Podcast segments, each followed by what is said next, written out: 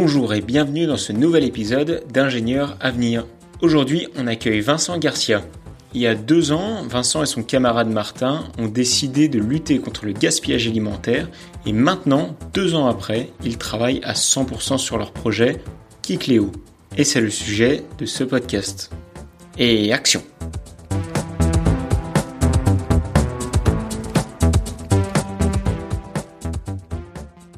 Salut Vincent et bienvenue dans le podcast Ingénieur Avenir. Donc euh, Vincent, tu es diplômé de l'INSA promo 2019 en génie industriel. Tu as ensuite passé par un master en grande école à l'ESSEC à Paris, mais c'est bien à Lyon, à l'INSA, que tu as créé ta start-up à Kikléo, à la FE, la filière étudiant entreprendre. Alors, pour commencer, est-ce que tu peux nous expliquer ce que c'est la FE Ouais, bien sûr. Alors la, la FE, donc euh, filière étudiant entreprendre, c'est un, un, parcours qu'on peut faire euh, à l'INSA et notamment qui euh, qui peut prendre la forme d'un projet de fin d'études, donc euh, qui peut remplacer euh, le stage le stage de fin d'études qu'on a souvent l'occasion de faire en, en, dernière année, en cinquième année. Et cette filière, donc on peut arriver avec un projet ou sans projet. il peut y avoir les deux. Donc si on arrive sans projet, on rejoint euh, d'autres personnes qui ont euh, proposé un projet. Si on arrive avec un projet, bah, ce projet peut être incubé. Et ensuite, en parallèle euh, du développement de son, son activité, voilà, on suit des cours relatifs à l'entrepreneuriat, donc qui sont assez variables. il y a vraiment de tout. il y a une introduction à l'entrepreneuriat, au business plan, au business model, mais aussi un peu des cours de, de compta, de légal, euh, tout ce qui est euh, propriété intellectuelle. Donc c'est assez large, vraiment une, une introduction globale à l'entrepreneuriat qui permet aussi voilà de se euh, lancer dans un dans un projet perso et qui peut voilà voir le jour à la fin de de ces six mois comme nous avec Kikléo. on a créé l'entreprise en septembre, donc deux mois après la fin de la fée. Ok. Et pourquoi tu t'es lancé là-dedans Toi, tu avais déjà l'idée de ton entreprise en tête? Alors euh, oui, nous on est arrivé avec Martin, donc euh, cofondateur de, de Kikléo, qui a aussi euh, un parcours similaire au mien, donc euh, INSA, euh, GI, et puis parcours grande école à l'ESSEC. Donc on a suivi le même parcours et on a créé cette entreprise Kikléo ensemble. On est arrivé à la fait avec ce projet déjà qu'on avait réfléchi pendant quelques mois auparavant en fait, on était en, en colloque tous les deux. Euh, à la fin de notre quatrième année, on sortait tous, les deux d'un stage dans des, euh, des grandes sociétés. Euh, on, en, en, discutant, on se retrouvait pas trop dans ces, ces modèles voilà de, de grosses sociétés euh, qui peuvent être euh, parfois un peu lents euh, sur les décisions à prendre. on n'est pas toujours maître de, de ce qu'on fait, des projets dans lesquels on, on s'investit et on voulait tous les deux voilà avoir euh, s'investir sur euh, quelque chose qui avait un impact euh, notamment environnemental parce que c'est quelque chose qui nous concerne depuis un moment on en discute beaucoup. Et on, avait voilà commencé à réfléchir sur sur un sujet sur lequel on pouvait se lancer. Et, et le, le, fait qu'on ait voilà mangé au restaurant universitaire midi et soir à l'INSA pendant pendant cinq ans on avait remarqué qu'il restait euh, souvent sur les, euh, les plateaux pas mal de, de gaspillage et, euh, et, donc pas mal de voilà de d'impact de par ce gaspillage, mais aussi des pertes économiques pour le restaurant. Et on était allé voir le chef et on lui avait demandé est-ce que vous avez vous de votre côté des, des outils un peu pour pour pouvoir bah, régler ce, ce gaspillage? Est-ce que vous travaillez dessus? Et il nous a dit qu'il avait peu de vision là-dessus, qu'il était rarement au niveau de la plonge et donc, on, on, a commencé à réfléchir à ce sujet. On en se renseignant, on s'est rendu compte qu'il y avait énormément de, de gaspillage euh, sur l'ensemble de la restauration euh, collective, mais aussi euh, commerciale, qu'il y avait un énorme manque à gagner euh, là-dessus pour les restaurateurs et qu'on pouvait avoir un, un, impact environnemental assez important en, en, le réduisant et en travaillant là-dessus. Donc, on est arrivé à la fait avec voilà cette intention de travailler sur le gaspillage alimentaire en, en en proposant euh, une, une, analyse, en estimant euh, le gaspillage pour que le restaurateur puisse travailler dessus et une, les clés en main euh, pour pouvoir réduire son gaspillage. On n'avait pas encore la forme, mais on, on avait l'idée quand on est arrivé à la fée. Ok. Et du coup, ça prend quelle forme la, la, solution pour lutter contre le gaspillage? Alors Kikléo, on propose une analyse donc fine et détaillée du, du gaspillage alimentaire et pour ça, on utilise en fait une caméra qu'on va placer au niveau du convoyeur. Donc le tapis roulant où tu déposes ton plateau à la fin de à la fin de ton repas ou bien au niveau des, des tables de tri si en fait on a deux modèles dans la restauration collective un modèle où l'utilisateur trie lui-même ou un modèle où c'est des opérateurs qui trient au niveau de la plonge donc là on place une caméra et en fait, la caméra va reconnaître automatiquement les plateaux euh, qui reviennent et ensuite euh, reconnaître avec euh, une solution d'intelligence artificielle chaque aliment qui reste sur ce plateau, donc dans l'assiette ou dans les, les, ramequins à côté, et en estimer la, la quantité avec une solution de volumétrie, donc par un système infrarouge 3D. Voilà, donc c'est vraiment comment ça prend forme au niveau du restaurant.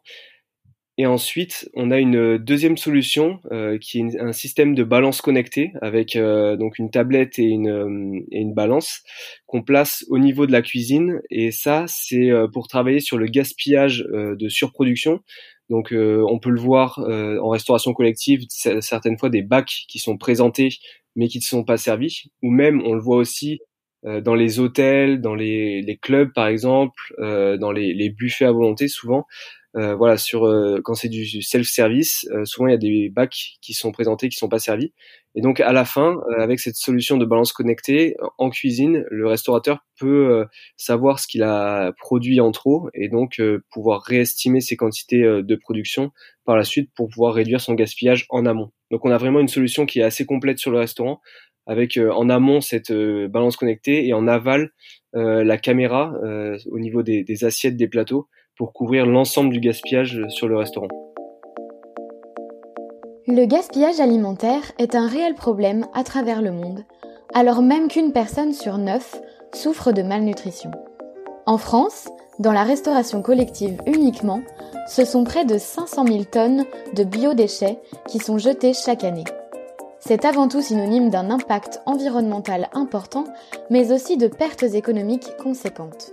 Pour combattre efficacement son gaspillage, il faut le connaître et le maîtriser. C'est ce que nous proposons avec Kikléo à l'aide de notre solution innovante basée sur l'intelligence artificielle.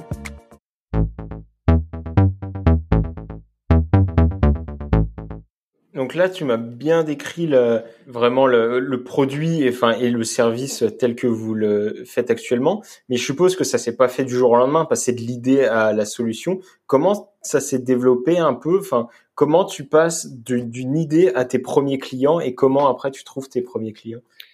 Ouais, bah alors ça a été euh, une route assez longue parce qu'en fait ça fait maintenant, euh, ça doit faire trois ans maintenant qu'on a commencé à travailler. Ça fait, ouais, aujourd'hui ça doit faire à peu près trois ans, ouais, c'est ça.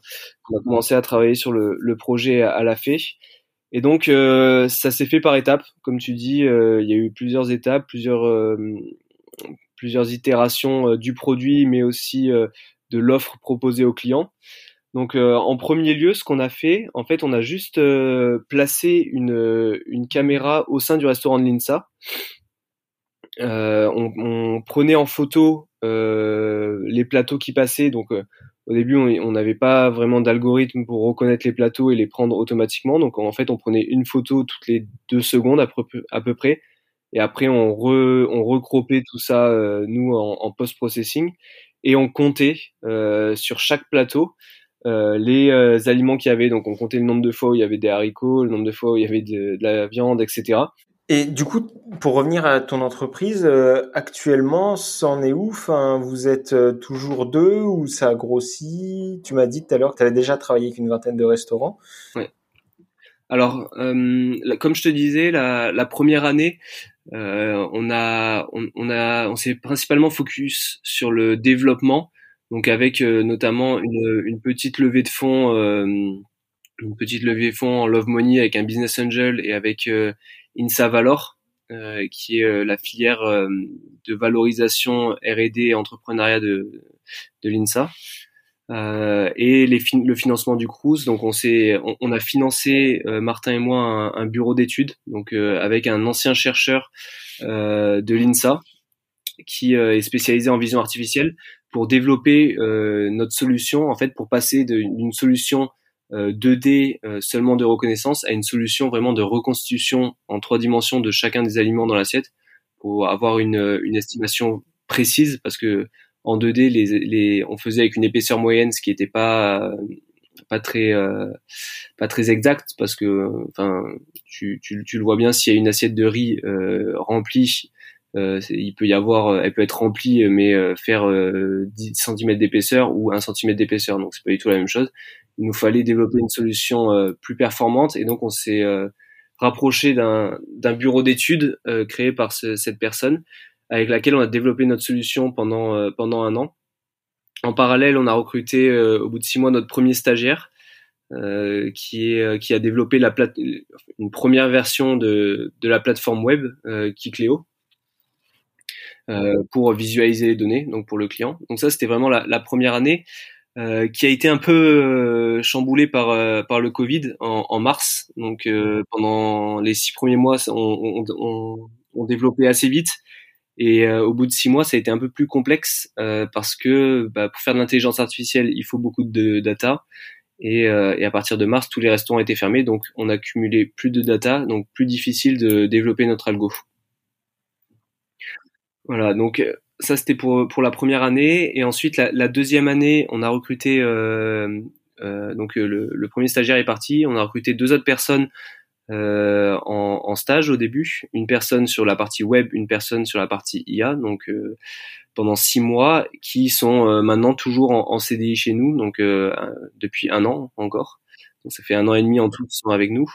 Et la, la, deuxième année, on a on a peaufiné en fait la la solution. Donc on a continué à faire euh, euh, du développement. Euh, une année qui a été bah, très ralentie toujours par le Covid. ça a été assez compliqué.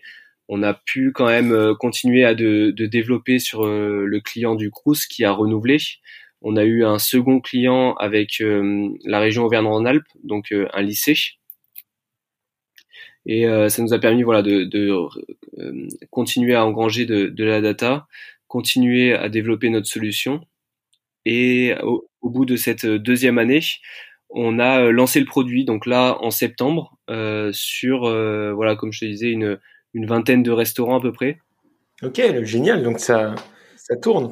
Et du coup, je me demandais, tu nous as décrit un peu des périodes euh, plus difficile ou même les périodes de développement où tu vraiment euh, t'as pas encore de clients. Comment tu te fixes un cap? Comment tu arrives à à pas dévier sur des choses futiles ou te décourager par exemple? Alors euh, ouais c'est c'est vrai que hum, le hum, alors le, le, premier euh, confinement ça a été ça a été assez net parce que ça nous a arrêté toute activité, mais on était vraiment euh, en amont euh, de la, du développement de la solution, donc on avait quand même pas mal de boulot qu'on pouvait faire en, autonomie.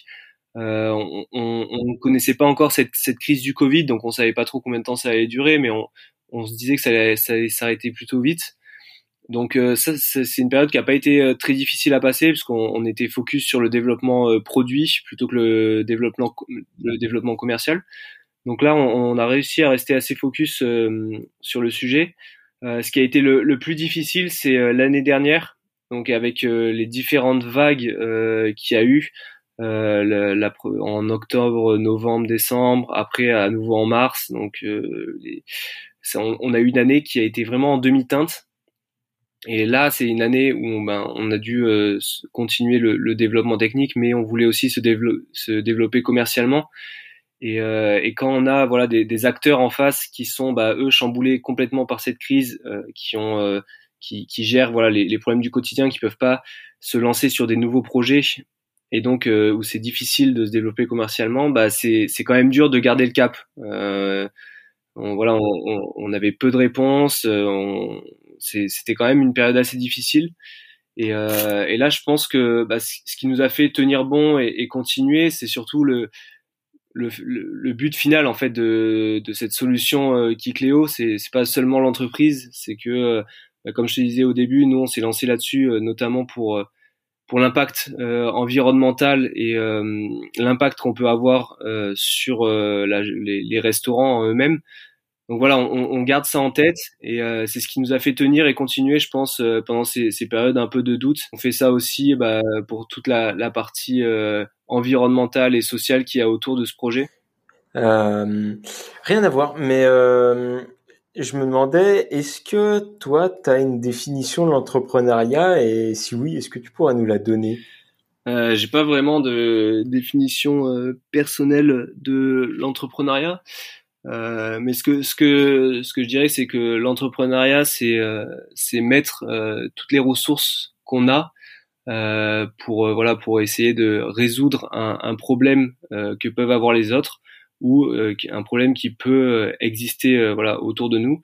Aujourd'hui, nous, dans notre cas, Kikléo, c'est un problème qui est environnemental, mais aussi économique pour les restaurants, qui est le, le, gaspillage alimentaire. Donc, pour nous, l'entrepreneuriat, voilà, c'est mettre en, toutes les ressources qu'on a à disposition pour pouvoir aider nos clients à résoudre ces problèmes, à proposer bah, une, un meilleur service à leurs clients tout en réduisant euh, leur impact sur l'environnement. Ok. Et, et, et pour toi, euh, est-ce qu'il y a des... C'est quoi les qualités requises ou euh, pour, pour se lancer dans ce genre d'aventure? Est-ce que n'importe qui peut le faire? Qu'est-ce que tu en penses de ça? Alors je pense que bah oui, n'importe qui peut, peut le faire, peut se lancer dans l'entrepreneuriat. Il euh, n'y a pas vraiment de, de, de, profil type. On voit euh, vraiment toutes sortes de profils dans l'entrepreneuriat. Euh, enfin, n'importe qui peut, peut, le voir euh, sur les différentes sociétés qui, qui, qui se lancent et qui aujourd'hui performent plutôt bien. on a différents types de profils qui sont fondateurs de ces sociétés. Mais je pense qu'il faut quand même avoir certaines qualités quand on se lance dans l'entrepreneuriat. Euh, notamment la, la, résilience parce que euh, bah, c'est un, un, parcours qui est très difficile euh, où euh, on se remet souvent en question où on a souvent des, des, périodes de doute même en permanence.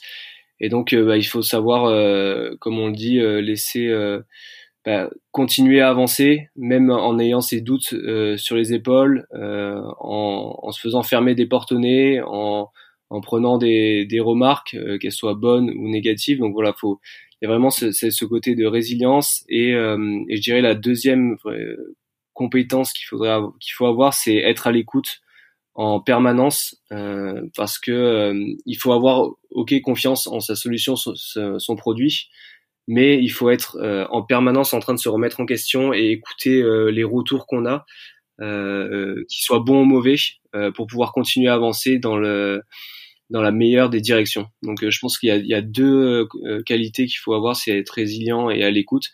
Mais euh, je pense que n'importe qui, voilà, en, en, en, se focusant sur sur son parcours entrepreneurial, peut développer ses compétences sans problème. Donc il y a, il y a, pas, il y a, y a souvent, voilà, ce, on, on, dit souvent, voilà, les entrepreneurs, ils viennent de de grandes écoles, etc. Mais pas du tout. Je pense que n'importe qui peut être entrepreneur. Il faut juste euh, voilà avoir euh, être prêt à, à, faire des sacrifices, à se donner à fond à 100% sur son projet et, euh, et écouter en permanence pour pouvoir apprendre au maximum et réussir son aventure entrepreneuriale. Et toi, à l'issue de tes études d'ingénieur à l'INSA, tu as fait un crochet par l'ESSEC. Est-ce que tu penses que c'est important de passer par une école de commerce pour se lancer là-dedans ou même pour autre chose dans un parcours d'ingénieur. Est-ce que ça t'a beaucoup apporté euh, de, de, faire ce, ce, ce, master spécialisé? Alors, euh, c'était c'est pas un master spécialisé, c'est un master grande école. Donc euh, en fait, on, a le même euh, diplôme que les personnes qui sortent de prépa. Euh, seulement, on est admis sur titre, donc AST. Et donc, on, on arrive en M1 directement, pas en pré-master. Mais bah, je, je, pense que ce, ce, franchement, euh, le diplôme grande école, c'est pas une nécessité pour se euh, lancer dans l'entrepreneuriat. Euh, pas du tout. Il y a plein de gens qui se lancent directement après une école d'ingé. Mais quand même, euh, moi je trouve que ces deux ans à l'ESSEC nous ont quand même apporté pas mal de billes sur différents sujets qu'on n'avait jamais vus à l'INSA. des sujets tout autres, que ce soit de, de la finance, de, de, la compta, voilà. Enfin, vraiment des, des, des sujets complètement nouveaux qu'on n'avait jamais vus. Et donc ça, ça donne un nouveau socle euh, solide en termes euh, business qu'on a tendance à, un peu euh, oublier à l'INSA ou peut-être en école d'ingé en général. Donc nous, ça nous a vraiment permis d'avoir voilà ce socle solide Et derrière aussi, euh, je pense que le, le réseau euh, ESSEC est quelque chose d'assez solide euh, qui nous a pas mal apporté euh, dans le développement de notre projet. Donc, euh, je pense que ça serait sur le sur le les compétences entrepreneuriales intrinsèques. je pense pas que le master grande école nous ait apporté spécifiquement là-dessus.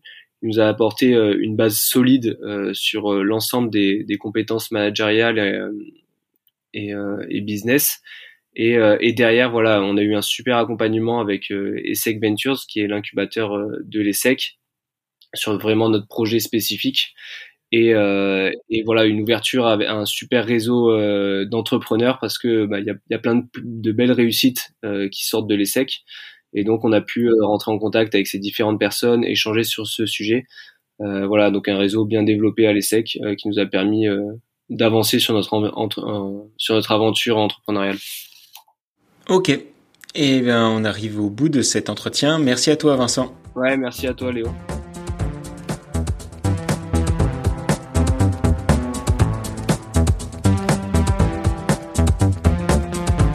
Et voilà, cet épisode est terminé. Merci encore à toi, Vincent, pour nous avoir partagé ton expérience.